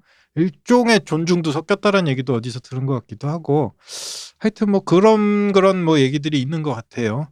이 얘기가 나왔던 게 이제 침묵의 자매들이 네. 그런 백골화 작업도 하는데 네. 나중에 서로 이제 티리온하고 캐틀린하고 어느 정도 합의를 보면서 에다드 스타크의 시신 머리가 특히 효수가 돼 있었잖아요. 네. 네. 그걸 이제 시신을 정리해서 이렇게 보내주게 돼요. 음. 그때도 이 시신을 백골화된 시신이죠. 이거를 가지고 오는 사람들이 바로 이 침묵의 자매들이에요. 음. 그래서 침묵의 자매들이 하는 일이 이렇게 염을 하고 예를 들어 아까 얘기했듯이 뭐 주요 영주들 대영주들 같은 경우에 자신의 영지에서 죽지 않을 경우도 있잖아요. 전쟁이거나? 네. 수도에서 그렇게 뭐 비극적인 음. 그런 일이 벌어졌을 때 자신의 영지에 가서 장례를 치르거나 묻혀야 되는 상황에서 그거를 끝까지 처리하는 택배 아, 택배라고 배송 서비스. 거. 어, 운, 운구 운구 아 그쵸. 그래 이렇게 단어들이 이렇게. 교양 없게. 그 마지막 가시는 길까지 그렇게 음. 처리를 해주시는 분들이 바로 이분들이에요. 난 각- 또 나쁜 생각 들었다. 뭐요? 그러면 우리 이제 데너리스가 용을 데리고 네. 여기를 이렇게 막 활보를 했을 때 네. 우리 친목의 자매님들이 일거리가 없어졌네. 그렇지 다 화장시켰으니까. 용들이 화르르 다 되오니까 음, 다들 실업자가 되는 거 아니냐. 가루라도 네. 그래서 그 에다드 스타크 최초의 시신 상태를 대충 이렇게 들어보면 드라마에서는 이렇게 제대로 나오지는 않지만 네. 사실 되게 처참한 상태까지 갔어요. 음. 당시 중세 때 효수할 때 많이 쓰던 방법인데 그냥 매달아 놓지는 않아요. 그 타르라고 얘기하죠. 네. 그 까맣고 끈적끈적한 그걸 끓여서 거기에 담 갖다 빼요 머리를 그안 무슨 썩게? 청이라 그러지 않나? 역청이라고 역청, 하죠. 어, 그렇죠. 네. 안 음. 썩게. 네, 최대한 안 썩게. 어, 오래 걸어놓을 수 있게. 네, 근데 그 뒤에 보면 나오는 얘기가 그럼에도 불구하고 썩어요. 그래서 그쵸? 썩을 때까지 방치를 해요 그 상태에서. 음. 타르라는 게 여러분들 뭐 대충 보면 아시겠지만 되게 끈적끈적하고 시커먼 덩어리에 가까운데 아스팔트 그렇죠, 그렇죠. 아스팔트? 찌꺼기 같은 네. 거죠. 거기에 이렇게 담궜다가 또 썩고 그러니까 아마 썩기도 하지만 그러니까 썩는 거 방지도 있겠지만 그 새들이 못 먹게 맞아요. 하는 것도 있겠죠. 까마귀들이 이제 어, 잘 쪼아 먹으니까. 네. 그것도 있지만 형태 고정이 좀 더 가깝잖아요. 맞아요. 일종의 코팅. 음, 음. 그래서 그 욕청을 해서 코팅을 해도 안에서 썩으니까. 음, 네, 네. 그쵸. 그래서 그 저거랑 비슷한 느낌이죠. 탕후루라고 있... 아니야 나 이거 못 살겠다 진짜. 이거 빼야 되나? 음, 탕후루가 뭐야? 내 탕후루 하지 마. 탕후루라고 조그만 과일들을 설탕물에다 이렇게 해서 설탕에다가 음. 담근 거 이렇게 막아 그거요? 네. 네. 그게 왜요? 지금 얘기한 비슷한 원리라는 아 거죠. 비슷한 원리로 코팅하는 거죠. 아니 탕후루가 왜 뭐뭐 패륜적이에요? 폐륜이 아니고요. 먹는 거 그게 그러니까 끔찍하잖아요. 네. 지금 이 방송을 들으면서 혹시라도 아 원리가 그렇다 이거지. 코팅을 겉에 이렇게 코팅을 아니, 한다. 유약을 입힌다. 뭐 그래 유약 정도까진 괜찮다. 분장을 탕후루는 하지 한다. 말자. 코팅을 한다. 이 사람들 유학도 이상해. 유약이 왜 이상해? 음. 도자기에 코팅하는 게 왜 이상해? 그왜그 우리 짤로 많이 쓰는 음. 위 아플 때 이렇게 하는 거 있죠. 아, 얇게 막을. 어, 약간. 막 에이, 그런 거죠. 네, 뭐 대략 그런 이때까지. 설명으로도 못 알아들으실 게 아닌데 굳이 음. 먹는 거에다가 그렇다. 음. 어. 호주 사람이에요? 어. 굳이 거기까지 가야 돼? 본인이 탕후루 얘기했잖아요. 아, 죄송합니다. 그러니까 저는 바로 개눈치챘잖아. 약간 그래서요. 다음 얘기해 주세요. 네. 그런 상태인데도 그걸 이제 깨끗하게 사실은 서로 이제 뭐랄까 그만합시다라고 협정을 한 상태에서 그 상태로 보내는 건 음.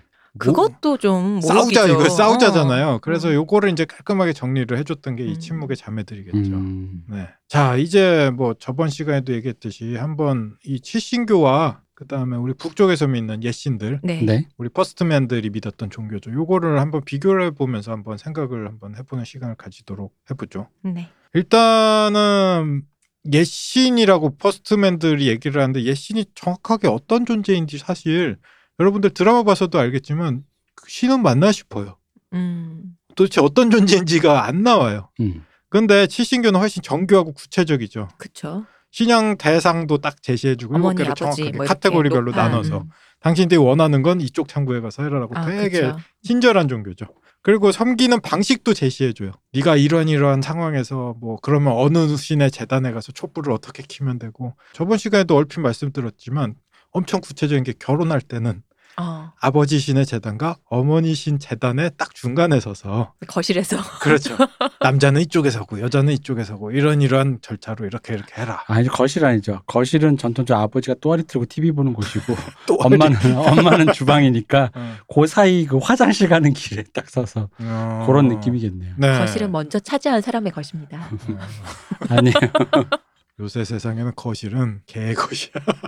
그렇구나. 거실과 소파는 강아지, 강아지가 권력을 확인하는 강아지. 방이지, 거기는. 음, 그렇죠. 그러네. 네, 고양이나 강아지들. 그렇네요. 옛 신앙은 뭐 상대적으로 보면 그 우리 1화에서도 드라마 1화에서도 보면 우리 탈주병에 목을 베고 나서 아, 네. 엘다드 스타크가 심장나무 앞에 엄청 앉아서 큰 심장나무 음, 앞에. 그렇죠. 거기서 이제 칼을 이렇게 닦아내면서 뭔가 묵상하는 네. 장면이 어, 나와요. 상념에 빠지는 게 나오죠. 그런데 거기에서도 아마 에다드 스타크가 누구한테 자기가 비는지 자기도 아마 모르지 않을까라는 생각이 좀 음. 들어요. 어떤 형식이 있는 게 아니니까. 뭐예요? 그 옛신이라고 얘기하자면 옛신들이에요. 정확하게 하면 복수형이에요. 음. 그리고 나무를 섬긴 것 같은데 나무가 신은 아니에요. 정확하게 이 종교에서 보자면 나무는 관찰자이죠. 관찰자예요. 그냥 메신저? 관, 그- 관찰자?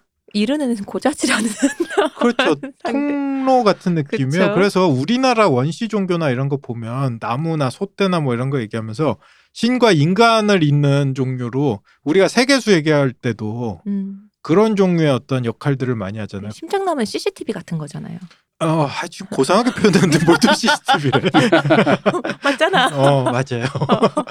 하늘과 나를 잇는 어떤 통로, 수직 통로. 우리 그 새는박의 까마귀와 어, 세속 경찰서, 사람들을 있는 경찰서와 나를 잇는 방공 카메라. 어, 수직 통로. 그렇죠. 네. 그런 종류의 어떤 이미지였던 것 같아요. 그런 종류로 나무도 특별히 신은 아니에요. 음. 심장나무 앞에서 뭐 맹세를 하거나 아까 얘기했듯이 묵상을 하기는 하는데 나무들은 그 나무를 통해서 뒤에서 뭐가 지켜보는 CCTV라는 표현이 맞는 거죠. 뭐가 이렇게 지켜봐요. 그리고 그 뭔가들이 옛신일 거예요, 아마. 그렇겠죠. 네, 자기들도 잘 몰라요. 그거 되게 수상해요. 그 신이라고 보기에 옛날 기록을 보면 최초인들이 들어왔을 때 되게 수상해요. 이게 최초인들이 처음 들어왔을 때는 최초인들 신앙도 아니었어요. 잡신 같은데 뭔가. 어, 그죠? 약간 어, 그런 느낌이 들죠. 네. 숲의 아이들이 섬겼어요, 원래는. 음. 그 숲의 아이들한테 배운 종교죠. 그러니까 원래 인간의 종교도 아니었어요. 잡신 쪽이 맞는 것 같은데. 네, 이거 들어보면 더한 게 그때 당시 기록을 보면 인신공양도 해요, 나무 음. 앞에서. 그러니까 이 북쪽에 있는 그 옛신은 확실히 옛신인 게 네, 치신교랑 확실히 비교가 되는 게 뭐냐면은 그러니까 문명 이전에 네, 그러니까 우리 흔히 말하는 자연 속에서 같이 살던 인간이 느끼는 감각 그 자체인 것 같아요. 네. 자연 그 자체. 자연 검신론적인 느낌으로. 그렇죠. 그러니까 네. 이게 굳이 어딘가에 있는 신이라기보단 여기에도 있고 저기에도 어. 있는 그 왜 깃들어져 있는 모든 것. 신화 시대의. 감각 있잖아요. 네. 네. 신화 시대를 사는 인간들은 사실 그 감각이 있잖아요. 그 우리가 지금 지금같이 지금 뭐가 유물론적인 세계관 속에서 사는 사람들의 세계관에서의 느끼는 또 감각과는 좀 다르다는 거죠. 음. 그 사람들은. 근데 그런 감각일 것 같아요. 나를 둘러싼 모든 것 자체. 그러니까 이게 저 바로미터로 보면 되게 명확해지는데요. 선과 악 이라는 바로미터로 보면 음. 이 예신들은 선도 아니고 악도 아니에요. 그렇죠. 그걸 표현하기가 음. 되게 어려워요. 보통 잡신이라 그러는데. 그게 현대인의 관점인 거죠. 아까 했듯이 실신교로 치자면 굉장히 디테일하게 나눠져 있어요. 이건 선이고 이건 악이야라고. 음. 근데 예씨는 아까 자연 그 자체로 봤을 때 자연은 선이기도 하고 악이기도 음. 하죠. 그쵸. 옛날에 이건 새는 얘기는 아니에요. 옛날 조선 얘기를 들어보면 한반도에 그렇게 호랑이가 많을 때잖아요. 음. 호랑이들한테 그러니까 뭐 겨울에는 얼어 죽고 여름에는 호랑이한테 물려가서 죽고가 이 일상이었다고 하는데 조선 초기 때 보면 왕궁에도 호랑이가 들어오죠. 네.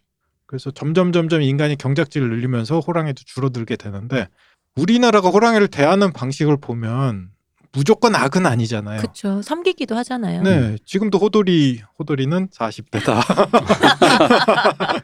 우리나라에 88년도에 올림픽을 했을 때 마스코트도 호랑이였고 네. 지금도 우리는 호랑이라는 이미지에 대해서 굉장히 호감의 이미지를 갖고 음. 있죠.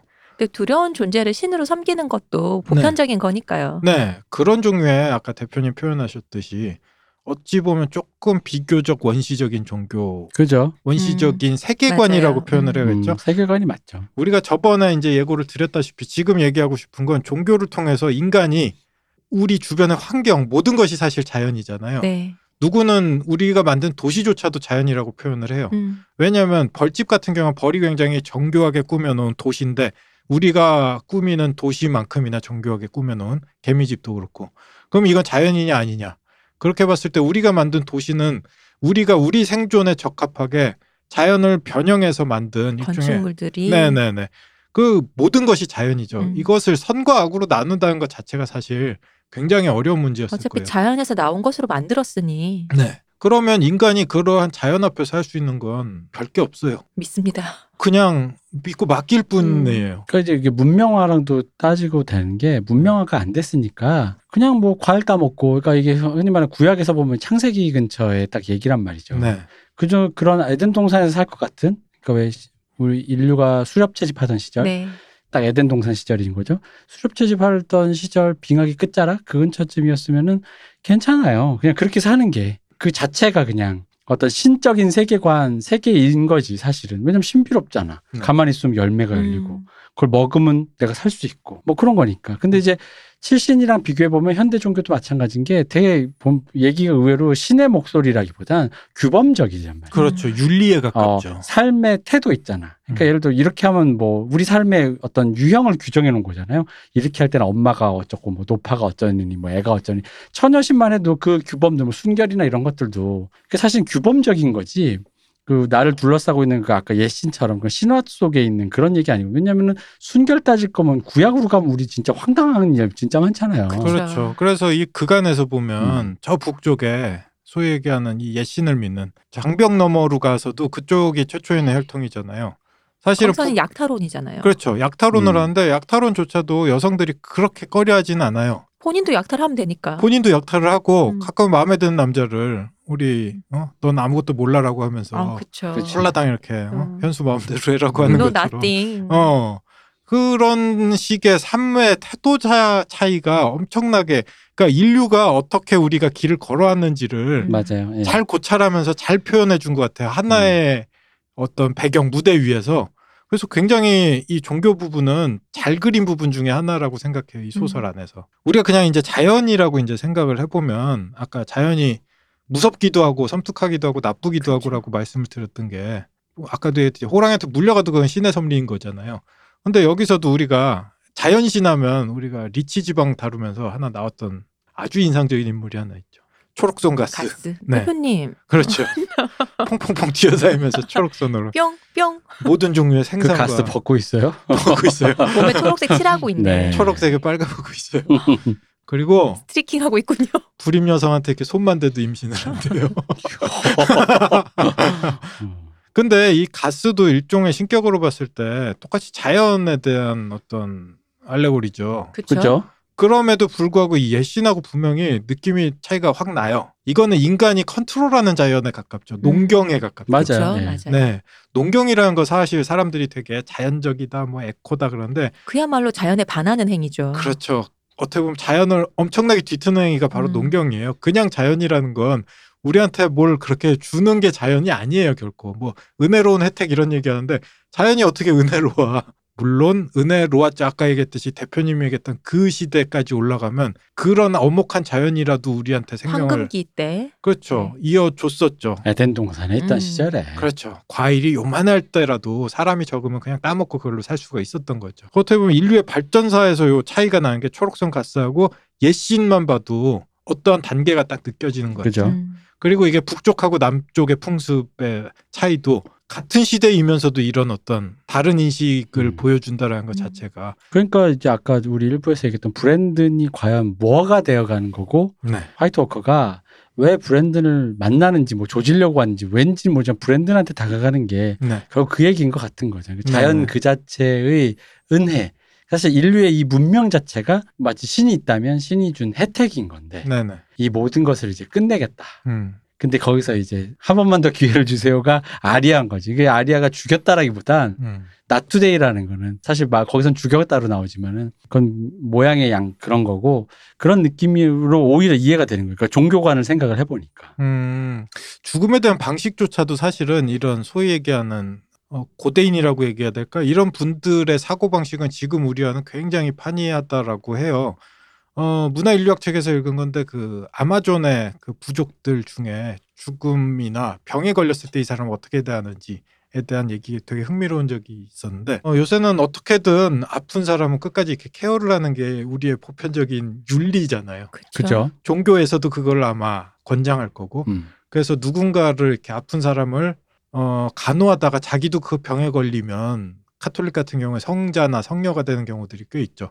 그래서 어떤 병의 성녀가 되기도 하고 음. 이 아마존에서 전염병에 걸리면 놓고 간대요.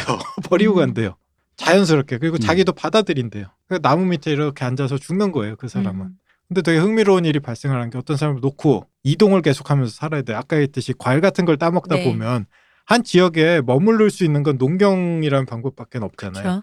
그래서 계속 도는데 이 사람이 거기서 자연 치유가 된 거예요. 음. 그리고 나서 다시 찾아갔어요. 피해 복수를. 아니, 이 사람도 아무런 억울함이 없고 음. 이, 이 사람을 받아들일 때 아무도 미안해하지 않고 음. 그이 사람이 그 나무 밑에 이렇게 있을 때 얘가 죽기를 기다리면서 독수리들이나 새들이 나무 위에서 돌 이렇게 거잖아요. 있었는데 네. 얘들이 똥을 싼 게 이렇게 다 뒤덮여서 온 거예요. 음. 음. 이걸 씻을 정신을 아직 없고 그때 사람들이 깔깔깔 웃으면서 별명이 그때부터 독수리 똥이 됐대요. 음. 그러니까 이날 뭐랄까. 놀려? 근데 그거 가지고 또 이 사람은 분해하지도 않고. 음. 너무나 자연스러운 섭리 같은 거네요. 그렇죠. 죽음, 자연 뭐 이런 거를 대하는 방식 자체가 사실은 소위 얘기해 이거 문명이라고 표현해야 될까요? 문명화된 부분과 자연과 좀 더 가까운 부분에 있어서 굉장히 시각차가 크게 존재할 수밖에 없는 것 같아요. 비슷한 방법이 옛날에 일본에서 있었잖아요. 네네. 그러니까 일본은 이미 이제 문명화된 농경 사회가 됐는데 거기서 네. 전염병 같은 거 돌았을 때 왜 그 집안 사람 자체를 그냥 어디 산 같은데 네. 가둬놓고 그냥 죽어버리게 놔두는 그런 맞아요. 문화가 있었잖아요. 맞아요. 어떻게 생각하면 거기 뭐랄까 그 마을에 있는 부르는 거기다 몰아넣은 건데 네. 거기 병이 걸리지 않은 그 가족들도 같이 넣어버리는 거잖아요. 근데 네. 아까 말씀하신 건 수렵 채집을 하는 떠돌아 다니는 생활을 하니까 그게 너무 자연스러웠던 건데 음. 여기 농경 생활이니까 더 큰 리스크라서 그거를 저주로 보는 거죠. 불운으로 보고 더 이렇게 터부시하는 그런 일들이 있었잖아요. 일본의 종교관 같은 경우 우리가 흔히들 얘기할 때 뭐 이게 뭐 더 고등하다 뭐 이런 얘기는 분명히 아닙니다. 근데 원시 종교에 가까운 음, 뭐 불교도 지금 우리가 믿는 것과 좀 다르고 네, 특징을 가지고 양상도 있다라고 좀 다르니까요. 보통 얘기를 네. 하죠. 그래서 뭐 그러한 종류 우리가 일본의 요괴 얘기나 신 얘기 보면 되게 이상한 감각이 좀 들기는 감각이 해요. 있죠. 왜냐면 그 서사가 없잖아요. 네. 그러니까 그런 의미로 왜 어른들이 왜 야, 내가 얘기해 볼게라는 감각이 그러니까 전통 전통적인 서사에 묻어 있어요. 네. 귀신 나오는 것만. 그러니까 내가 얘기해 볼게. 음. 그뭐 뭐가 문제야? 무슨 남이 장군 얘기부터 장화 홍련까지 음. 다 그거야. 음. 사또가 누가 장군이 아랑아 씨 그렇고 어. 아랑 전설도 그렇고 얘기해 볼게. 뭔데? 뭐 때문에 이렇게까지 지금 행패야? 근데 뭐 시비를 갈아서 그게 뭐 제사를 지내든 돈을 주든 밥을 먹이든 해가지고 사람을 돌려보낸단 말이지. 네. 그러면서 이제 귀신들이 참여하고 눈물 흘리고 뭐 감사합니다 울고 가잖아. 심지어는 현대물 여고괴담 어, 영화마저도 그쵸. 음. 왜 그랬어? 왜 음. 학교를 이렇게 오래 다녀? 사실 그게 그랬어. 아 그래 그럼 졸업해 대학 보내줄게. 유급을 찾고 그 그런 건데 그렇죠. 어쨌든 그 일본의 그런 주온이라든가 어쨌든 그런 류의 것들을 보다 보면은 전혀 시비라는 게 주온에 나오는 걔네들 있잖아. 시비라는 게 통하질 않잖아. 일단 그쵸. 애초에, 자- 마- 애초에 말이 통하나? 자 그냥 자기들의 어떤 음. 그 작동 원리대로 그냥 움직일 뿐이죠. 그러니까 어떤 거냐면 얘랑 나랑 지금 세계관이 달라. 네. 왜 그럴 수 있잖아. 왜 바이킹은 사람 그냥 죽이는 건 어떤 범죄가 아니잖아요. 그러니까 네. 그런 느낌처럼 주온이 느껴지잖아요. 네, 완전 네. 이 세계의 다른 작동 원리를 갖고 있는 애들이 음, 우리랑 우연히 만났을 뿐인 거지. 그렇죠. 근데 약간 여기도 이제 우리 얼굴로 돌아가면 얼굴로 예신이 그런 감각인 거죠. 음. 그렇죠. 왜냐면은 칠신 같은 경우는 분명히 규범이 있다 보니까 예를 들어 아까 순결을 잃었다. 음. 뭐뭐좀뭐 부정한 어떤 뭘 했다 그럼 벌 상벌이 있잖아. 네. 근데 여기는 사실 미묘해. 그게 상벌이라고 보기에는. 아까 조선시대 설화로 이제 뭐 다시 얘기를 이어서 가보면 아까 얘기했듯이 달래든지 야단치는 경우도 있어요. 선비나 그럼요. 원님 같은 경우에 야단을 치는데 원리는 똑같아요. 인간의 세상, 우리는 인간이고 인간의 세상에 더 이상 네가 어디 이러한 종류의 어지럽히느냐. 음. 어 너의 얘기를 할 틈은 없다. 음. 인간의 룰로 네가 이해를 하고 넘어가든지 음. 꺼지든지 라고 선언을 하는 게 한국의 대부분 얘기의 결말이죠. 근데 일본 같은 경우에는 그게 안 통하죠. 안 통해서 섬뜩한 거고. 그래서 옛신이 지금 대표님이 얘기했듯이 그러한 종류의 성격소를 좀 가지고 있기 때문에 인간이 이런 종류의 옛신, 아까 얘기했듯이 자연이라고 표현했을 때 할 수 있는 거는 거리두기밖에 없어요. 그러니까 그 그러니까 브랜든이 나중에 진짜 완전 현자가 됐을 때 태도가 네. 얘가 어쩌자는 건지 모르겠잖아요. 네. 얘가 우리를 도와주려는 건지 음. 네. 아니 이대로 같이 죽자는 건지 뭐 아니면 나 혼자 그냥 자기 혼자 독야청청 가겠다는 건지도 모르겠고 그냥 애가 뭔가 모호하잖아요. 네. 태도가 그 느낌이 확실히 여기랑 맞닿아 있다는 게. 그 우리가 이해하는 만큼 그냥 우리가 선을 안 넘을 테니까 음. 그쪽도 선을 넘어서 우리를 어떻게 하지는 말아주세요를 그냥 음. 막연하게 기원하는 게 바로 음. 이 원초적인 어떤 심리인 그쵸. 거죠. 어. 호랑이 아까 얘기를 했는데 호랑이가 누구를 어떻게 물어가는지 우리가 그런 수 생각은 할 수. 있어. 저 집은 평소에 뭐 잘못 나쁜 짓을 했기 때문에 물어갔어라고 얘기는 하지만 막상 살아보면 알아요. 그런 거 없다는 거. 호랑이가 알 리가 없잖아요. 그렇죠. 그나마 얘기할 수 있는 건 부정타서라는 얘기밖에 못 음. 해요.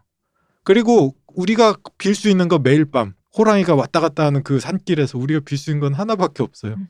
그냥 Not today.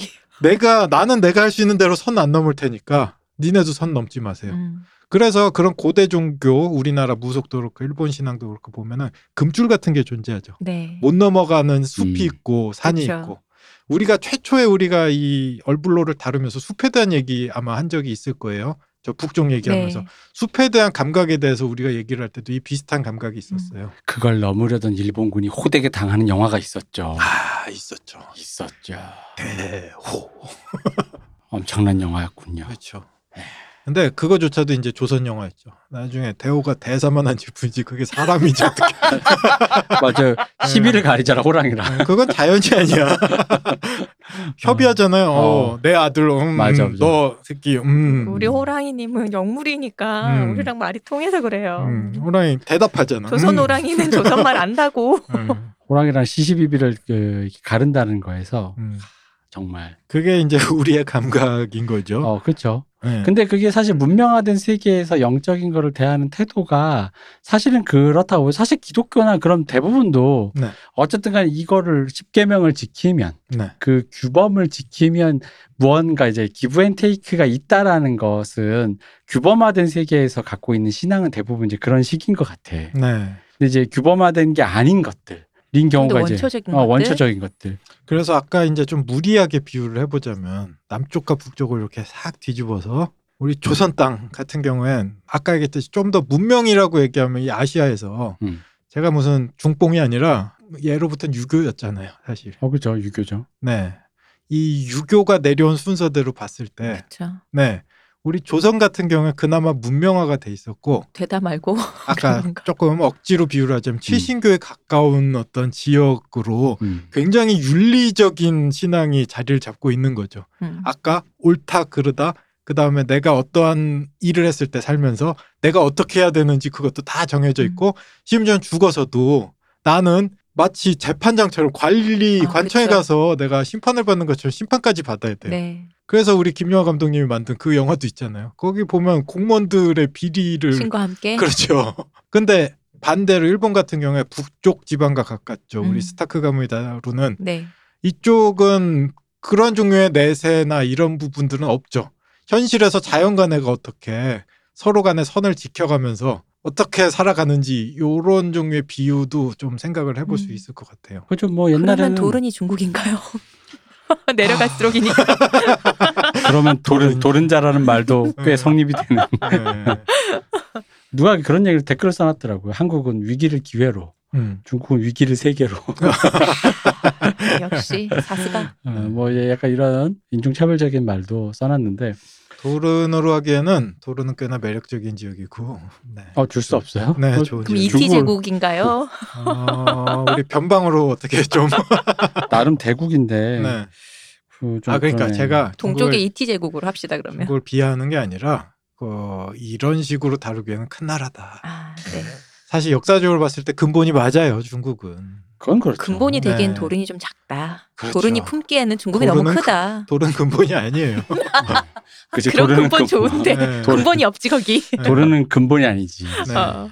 아까 얘기했듯이 우리나라가 유교의 어떤 그 은혜를 받아서 아까 했던 그 소위 인간이 사는 얼마나 체계화된 세상입니까? 일본과 아까 비교해 봤을 때도 그런 세상을 살게 해준 원류가 사실은 유교에서 왔다라는 건 우리가 인정을 해야겠죠. 음. 물론 김치는 우리 겁니다만. 어, 그럼요. 이름이 네, 왜 네. 김치겠어요. 네. 네. 그 불교도 보면은 네. 이제 주는 아니지만 한국은 역시나 그 미륵불, 네. 네. 그 일본은 이제 그 지장보살을 네. 이제 다는 아닌데 네. 그 지장보살에 대한 얘기도 많고 그쵸. 약사열에 대한 얘기도 네. 많고요. 그러다 보니까 이제 아무래도 그런 거죠. 그러니까 그 감각조차도 좀 그래요. 네. 그러니까 미륵불이라는 게 사실 그것도 되게 규범적이거든. 그렇죠. 이게 뭔가 잘 하고 있으면 미래에 내가 내려와서 어, 구세주가 와가지고 어쩌지 해줄 해준다라는 거고. 얼마 전에 그 시나리오 작업을 하면서 그 마마배송굿이라고 옛날에 천연두 네. 굉장히 무서운 병이었죠. 마마배송굿에 대한 조사를 좀 했는데. 마마. 네. 마마신 하면 여러분들 생각하시면 마마신이 어떻게 생겼는지 기억 안 나잖아요. 잘 생각 안 나잖아요. 마마- 아니, 기억이 나는 게 이상한 거 아, 아닙니까? 그렇죠. 조사를 해야 하는 거죠. 네. 보통은 마마신이 한 명이 아니에요. 세 분이에요. 음. 세 분이 오시는데 한 명은 문관, 한 명은 무장, 한 명은 각시예요. 음. 이 셋의 성격이 다 달라요. 각자 가지고 있는 침이 다르고 그 침으로 어떻게 하는지도 다 다르고 음. 이 모시는 방법들이 다 정해져 있어요. 음. 결국 인간의 세상이에요. 근데 우리가 일본 신의 재앙신이나 뭐 이렇게 생각해 봤을 때 이런 식으로 인간의 관직, 인간의 세상에서 끌어온 것보다는 자연의 어떤 형태 또는 형태가 없는 경우가 되게 많죠. 음, 맞아요. 네. 어. 이런 종류로 좀 여러분들이 이해를 하시면 예신과 실신교의 차이가 조금 음. 이해하시기 쉬울 것 같다. 자 시간이 이렇게 됐습니다. 네. 아이고 이 얘기가 아직 안 끝났는데 다음에 또 이어서 가보도록 하죠. 이거 되게 재밌는 얘기라서 네, 오늘은 뭐 나름 한쪽 했다 한쪽. 어, 나름 빡빡하게 한다고 했는데 얼음과 불의 잡담. 네. 오늘은 잡담은 아니죠. 음. 네 이제 아니 이 방송은 대충 성격이 음. 이렇게 흐른 것 같아. 아니 근데 이렇게 가는 게 맞지 않나요? 사실 우리가 딱딱하게 그 얘기만 딱 우리 안에 이게 착착착착 뭐죠라는 얘기만 할 거면 사실 우리 방송 아니라도 많잖아요. 정리해놓은 글들도 많고. 나무 익히 엄청 잘 해놨어요. 어, 저도 참고 많이 하고. 어, 그럼요. 이- 네. 이미 해설집이 나와 있으니까. 그렇죠. 어, 그런데 이거 이 지금 우리가 얘기하는 얼음과 불의 노래에서 또 우리 지금 현실과 아니 우리 옛날에 우리 지금 알고 있는 얘기들과 맞닿은 뭐 영화든지 뭐 신화든지 이런 걸 같이 얘기를 해보려고 우리가 이 방송을 하는 거니까. 우리 시호님이 포- 새바닥이 포장 길어. 잘하고 있어? 새바닥이 길어. 탕후루 장인이야.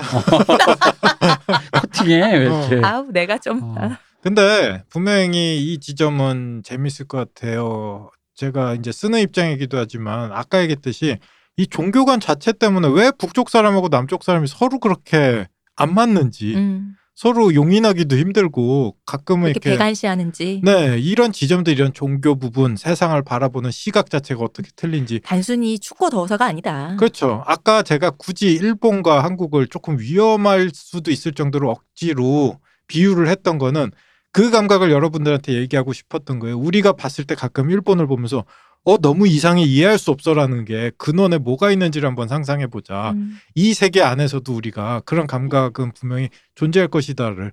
근데 이런 디테일들을 알고 나면 얘기 훨씬 재미있게 볼 수 있겠죠. 그러니까요. 네. 그렇게 하려고 저희가 이 방송 하고 있는 거니까요. 네. 잘했어. 양심 좀 있어 봐라. 그거 뭐야? 먹는 거예요? 탕으로 가운데 있는 건 어. 맛 없어요. 겉에 바른 게 맛있지. 어. 이건 뭐 시체 돌려주면서 최소한의 염도 안 하는 그런 수, 그 수준이구만 지금. 당이정에 당이 되고 싶습니다. 네. 약은 써. 안 들립니다. 아 오늘도 고생 많으셨어요, 박한 작가님. 네. 네 말고 고생하셨습니다. 네 고생했습니다. 안녕하세요, 임금 대표님. 수고하셨습니다. 감사합니다. 쉬우셨습니다. 네. 아 수고하셨습니다가 생각이 안 나. 고생했습니다.